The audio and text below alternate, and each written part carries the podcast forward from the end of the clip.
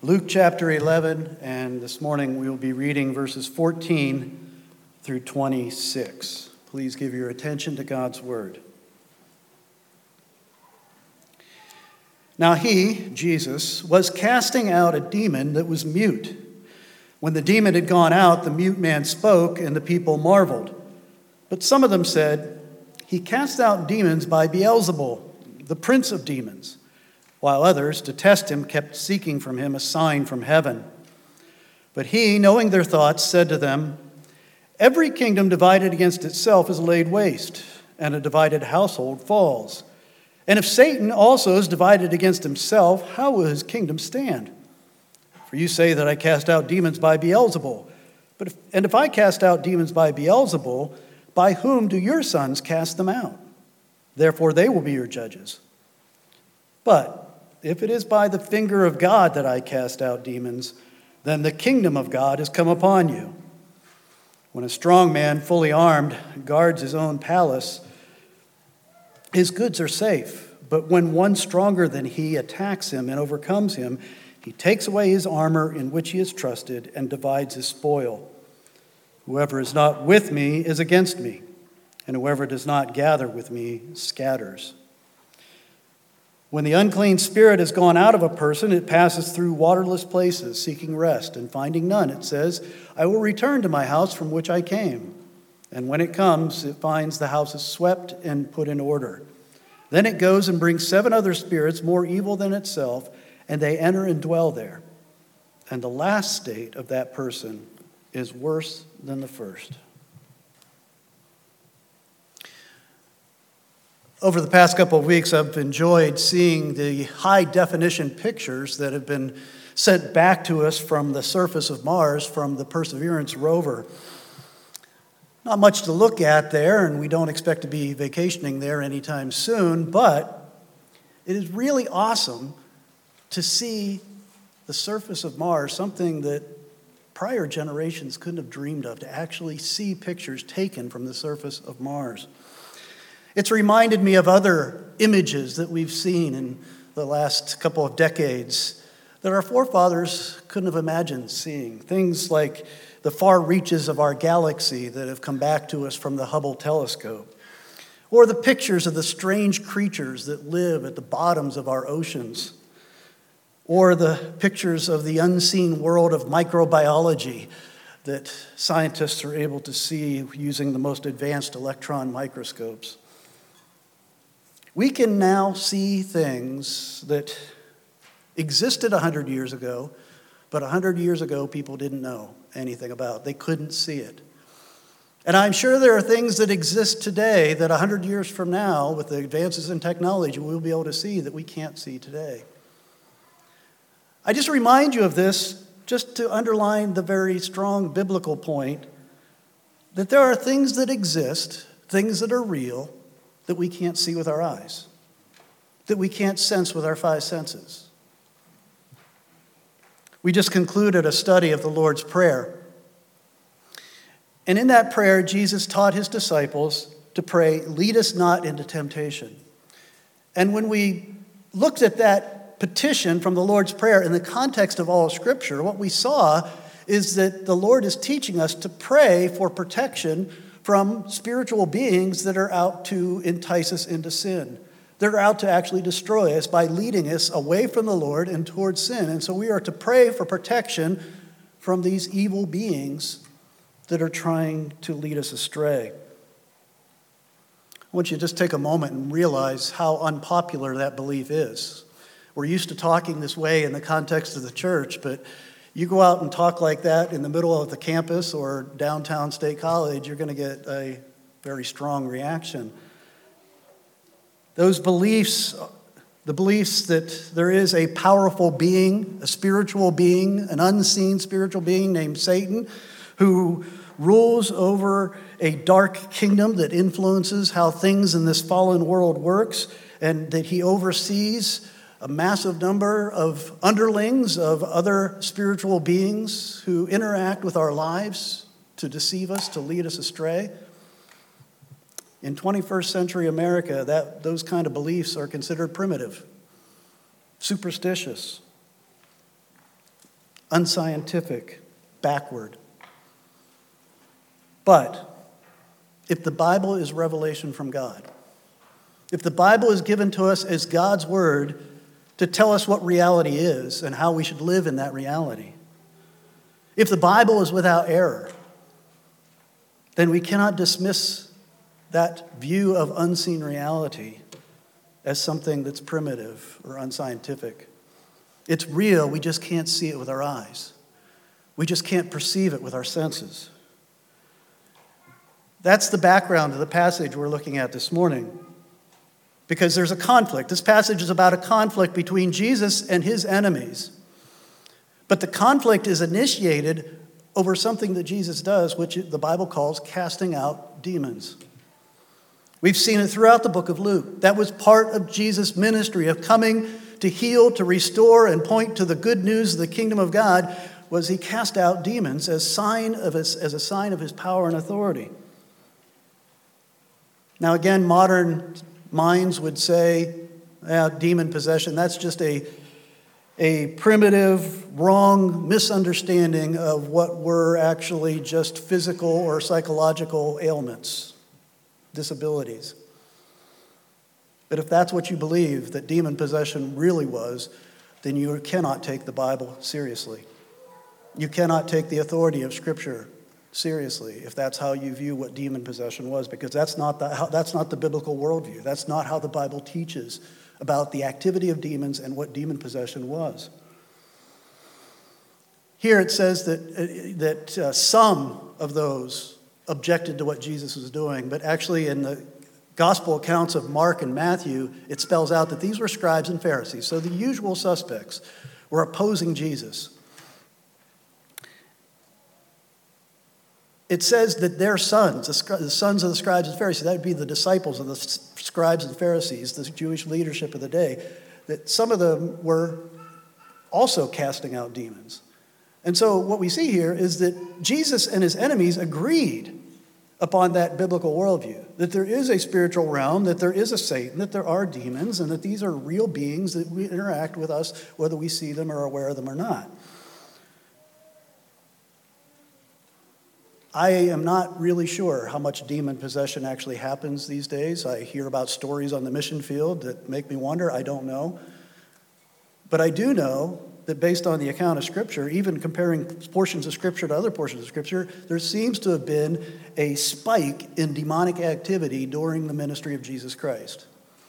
That during that time, because God had sent his Messiah, because God had sent his son to defeat the work of Satan and his kingdom, that there was a spike in demonic activity, and that's why demon possession and casting out of demons is such a prominent feature in the ministry of Christ and his apostles.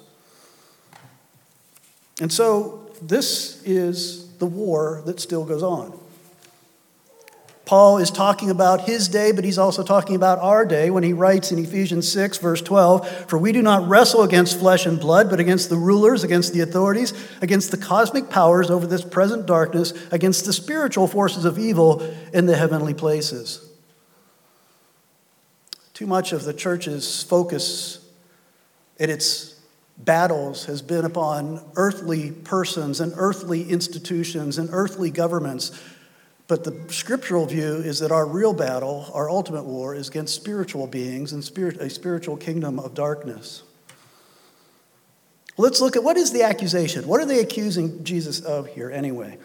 In verse 15, it says here's what they were saying Jesus casts out demons by Beelzebul, the prince of demons. That's an amazing accusation. Beelzebul is a name that actually is a corruption of a name from the Old Testament era. Going all the way back to 2 Kings chapter 1, there King Ahaziah consults with a god of the, of the Philistines, a Canaanite Baal god named Baal Zebub. That's the name that's given in 1 Kings. That name, Baal Zebub, the spelling changes over time. We're talking centuries of the Old Testament. The spelling changes, obviously. The second part of the name Beelzebub, again, this is a Canaanite god. It's one of the Baal gods that the Old Testament is, is full of. All the nations around Israel uh, were worshiping Baal gods. Well, Beelzebub, actually, that name Zebub at the end sounds like the word Zebul, which sounds like a Hebrew word that means dung. Whereas originally, the name Beelzebub meant Lord of the Dwelling in Canaanite language, or possibly Lord of the Flies. Scholars haven't been able to decide which. It could one of those two, either Lord of the Dwelling, Lord of the Dwelling or Lord of the Flies. But the Jews, what appears to have happened by the time of Jesus and the apostles, is that they changed that last from Baal Zebub to Baal Zebul because Zebul sounds like the Hebrew word for dung. And so instead of Lord of the Dwelling or Lord of the Flies, it's Lord of the Dung, or as we would say, the Lord of Poop. That's literally what the name meant to the Jews, and it became an effective name to make fun of your enemy, calling Satan that derogatory name. And so that's why they use that name here. It says he calls Beelzebul the prince of demons, and that fits with what um, 1 Corinthians chapter 10, verse 20 says that what pagans sacrifice, they offer to demons and not to God. In other words, when there is false worship, when pagans are involved in false worship, they are not praying to, a to an idol, they're not praying to a real false God, they're praying to demonic activity. And so that's what Paul's saying. So it makes sense that, Paul, that, that, that, that Jesus would call Beelzebub the prince of demons. It became a name for Satan as the one who is the leader of demons. He is the prince of the power of the air, according to Ephesians 2, as Paul refers to him. The prince of the power of the air, the spirit that is now at work in the sons of disobedience. You see, what's happening here is that the scribes and Pharisees could not deny the miracles that Jesus performed. People were healed, the dead were raised. He, they could not deny that people were released from possession by demons. They could not deny what he was doing. So, what they did is they reinterpreted it. What was actually happening? Yes, he released people from demons, but by what authority and what power was he doing it? And they accused him of doing it by Satan's power and authority, that he was serving Satan. It's actually the, one of the worst accusations you could possibly make against Jesus Christ. That he was a false prophet that he was doing supernatural acts in service and doing signs in service of Satan and his kingdom, and his purpose was to deceive people and to lead them away from God. That's what the scribes and Pharisees are accusing Jesus of doing in this situation. In Matthew's account of this same incident, it quotes Jesus as saying to these scribes and Pharisees that they were committing blasphemy of the Holy Spirit, an unpardonable sin. You see, this is classic confirmation bias. Confirmation bias, big issue these days. It's where you come to a conclusion, then you go out and look at all the evidence in light of your conclusion, looking for evidence to prove your conclusion to be correct. And it actually, if you're not careful, it can color or corrupt your actual interpretation of the evidence. And that's what's happening here. They had already decided that Jesus was evil. They had already decided that Jesus was leading people astray. So they're looking for evidence, but the evidence they see is Jesus healing the sick, raising the dead, and casting out demons. Somehow they have to reinterpret that as doing the work of the devil. It's like an unbeliever going out and looking at the beauty and complexity and immensity and the order of creation, and because of their confirmation bias, attributing it all to chance. That's confirmation bias corrupting the interpretation of what is plainly obvious to the physical senses. In verse 16, it says that there were also others that weren't actually accusing him of serving Satan, but kept demanding more signs, saying, Jesus, casting out demons is enough, healing the sick is enough, even raising the dead is enough. Do some greater sign, then we'll believe in you. Even as Jesus hung on the cross, there were people at the foot of his cross saying, Let him come down now and then we'll believe in him. You see, skeptics never will believe. They're looking for evidence to disprove him, not evidence to believe. Jesus did signs to confirm the faith of those who were seeking him by faith, but he never performed signs to convince the skeptical, to convince the unbeliever. As Jesus said in Luke chapter 16, neither will they be convinced even if someone should rise from the dead. Our faith is not based on signs, ultimately. Signs are given to strengthen faith or to confirm faith, but faith is a gift from God. Faith is believing in the Word of God, not being skeptical to the Word of God. So that's the accusation that he's serving Satan. This shows the hardness of the scribes and the Pharisees' heart. That this blindness is becoming more pervasive in their life to the point where they're going to crucify him eventually. How does Jesus defend himself? Like a good preacher, Jesus makes three points. First of all, he says the accusation makes no sense. That's really what he's saying when he says in verses 17 and 18, Every kingdom divided against itself is laid waste, and a divided household falls. And if Satan is divided against himself, how will his kingdom stand? Now, Jesus is granting the fact that, sure, Satan would have the power and authority. He is the prince of demons, he's the ruler of this dark kingdom.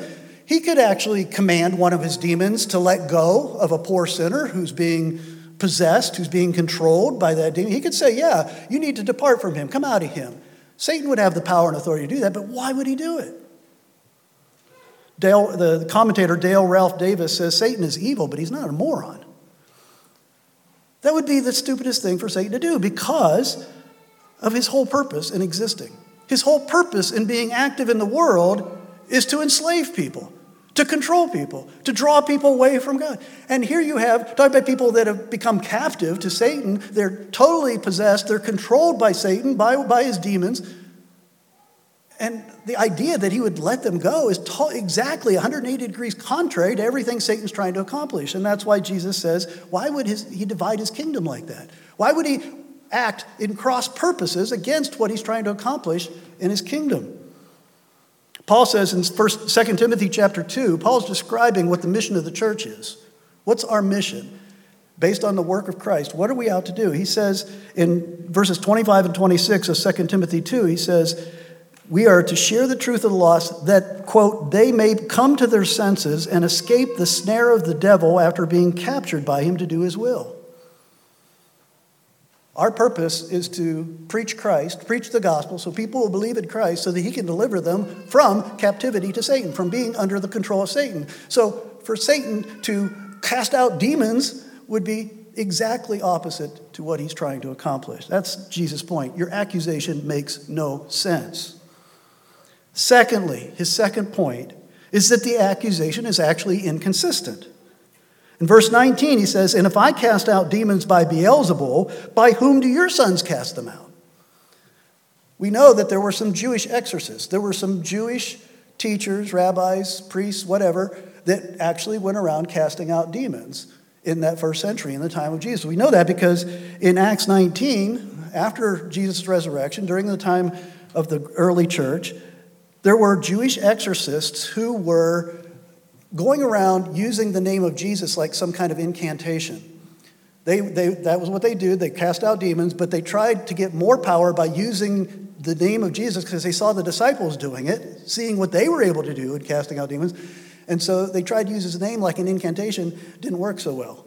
The seven sons of Sceva got beat up by a demon possessed man because the demon says, Hey, I know Paul, I know Jesus, but who are you? So they were inappropriately using the name of Jesus. But there were Jewish exorcists, that's the point. There were Jews that were casting out demons, at least claiming to cast out demons. And so Jesus says, Well, how do you deal with their claims? They're your disciples. By whose power and authority are they casting out demons? So if you accuse me of doing it by Satan's power, you have to accuse them as well. So your accusation is inconsistent.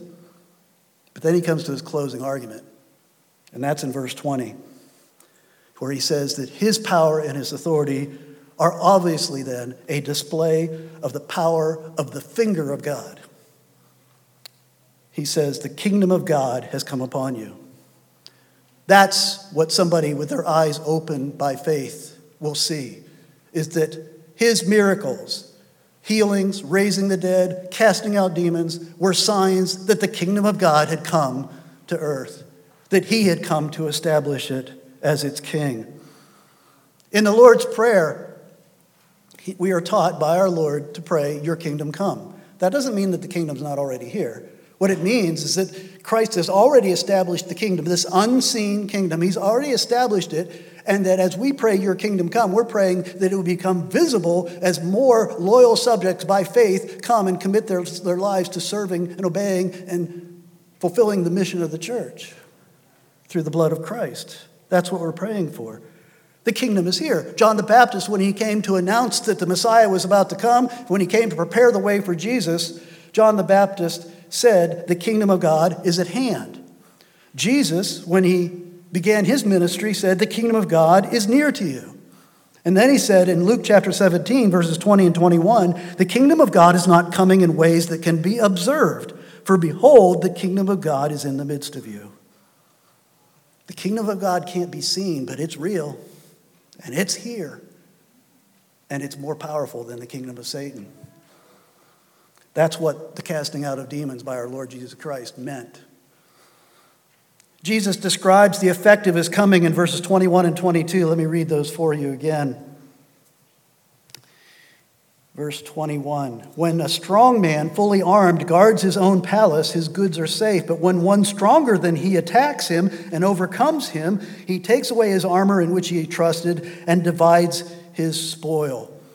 That's what Jesus came to do to overcome the strong man, to defeat the strong man, to take away his defenses, and to divide his spoil, to take his captives and set them free. That's why Jesus came. That's why he said when he saw his disciples going out and preaching the good news of the kingdom having arrived, that's why Jesus said, I saw Satan fall like lightning. Because of what was happening as the kingdom became established on earth. In John chapter 12, verse 31, Jesus said, Now the ruler of this world will be cast out. And in Colossians chapter 1, verses 13 and 14, the Apostle Paul says that he, Christ, has delivered, actually speaking the Father, God the Father has delivered us from the domain of darkness and transferred us to the kingdom of his beloved Son, in whom we have redemption, the forgiveness of sins. He has taken away Satan's armor and divided the spoil. He has set the captives free. The strong man is defeated in this coming of Christ. In Matthew's account of this incident, Jesus uses the language of binding the strong man. That's what has occurred. Satan is bound. In the obedience of Christ, he bound Satan because when Satan attacked Jesus, sought to lead him astray by temptation in the wilderness after 40 days of fasting, Jesus refuted him with the word of God and resisted his temptations. Jesus' obedience was a defeat for Satan.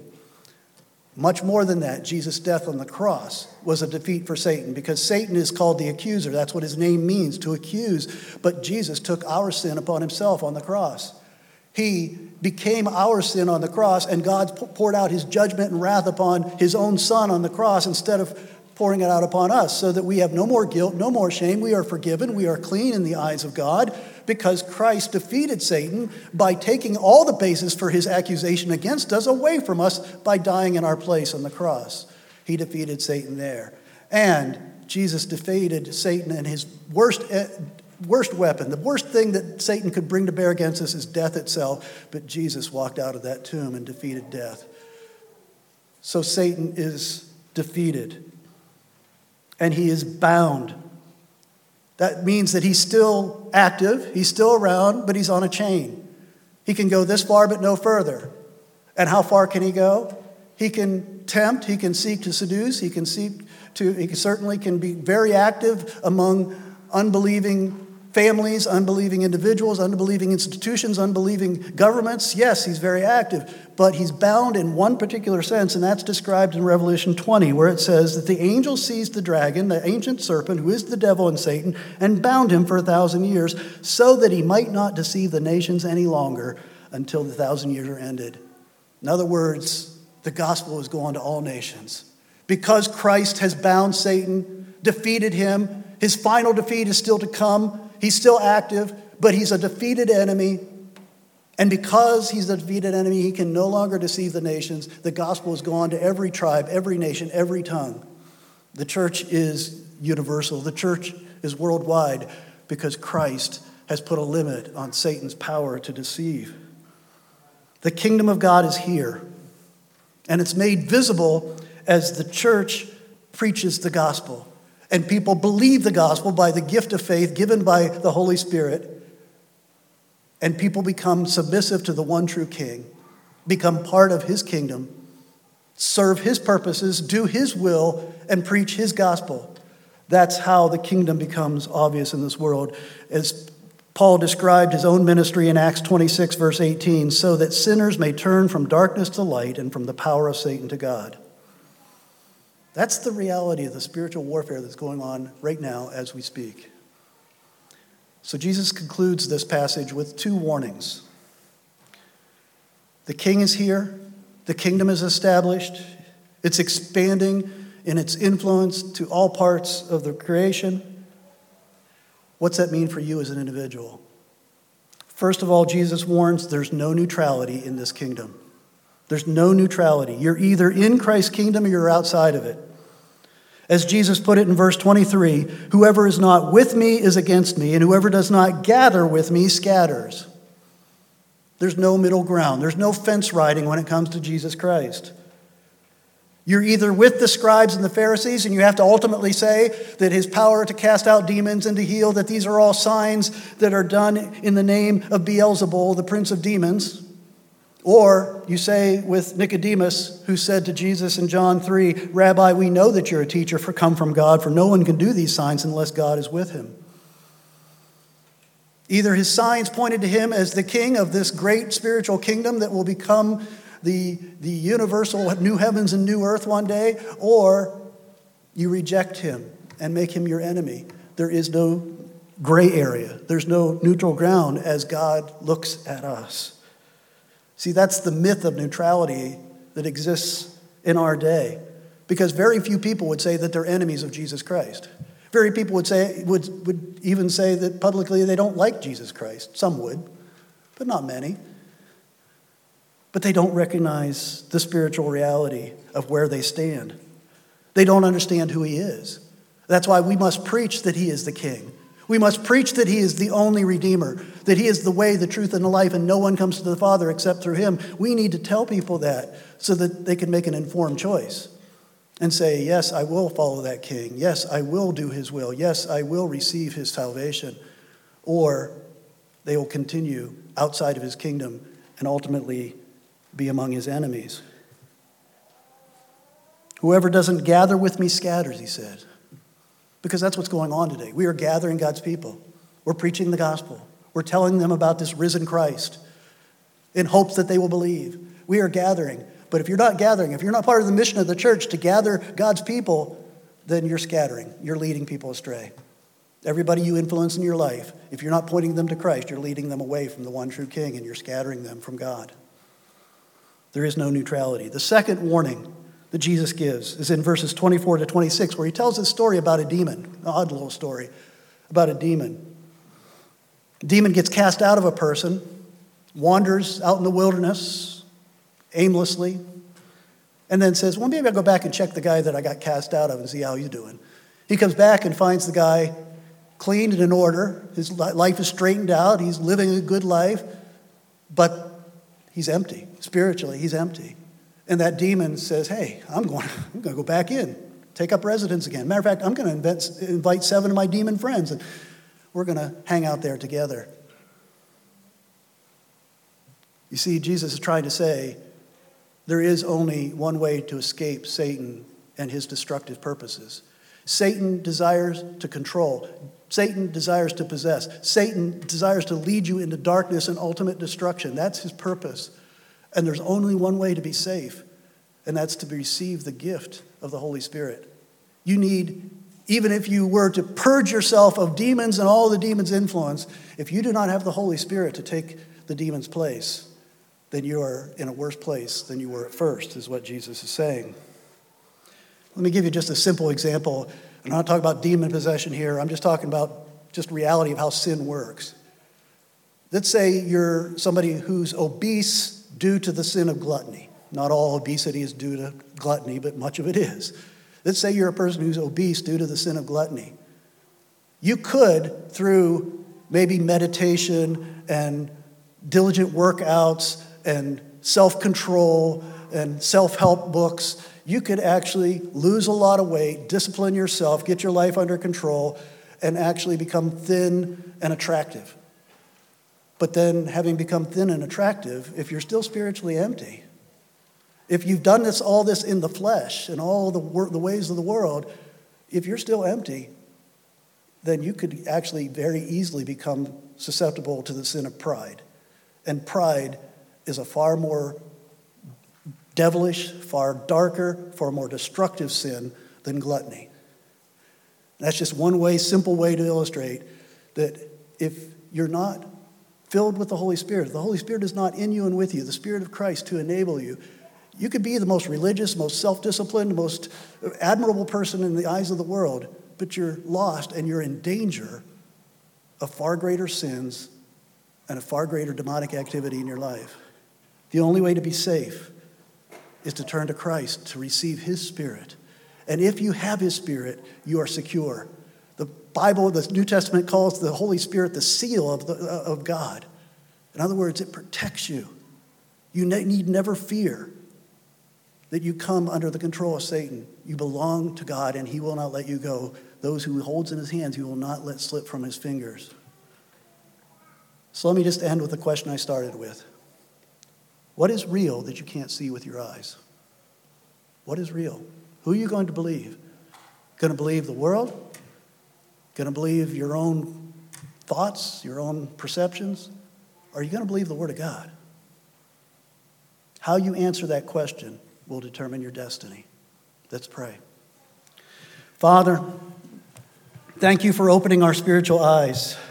Thank you for revealing to us what is true beyond what our senses can perceive.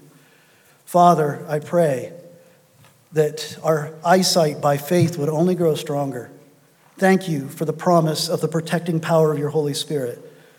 Lord, help us to not only draw nearer to you and become more like you, but I pray, Lord, that you would fill us with a zeal and a desire to take the message of Christ's kingdom to the world, that they might hear that there is a way out of the darkness and the enslavement and the emptiness that is in that realm. Lord, thank you for the Lord's table, where we can come and meet with you and, in a very real sense, feed upon your grace and receive strength. We look forward to your work in our lives. We pray in Christ's name. Amen.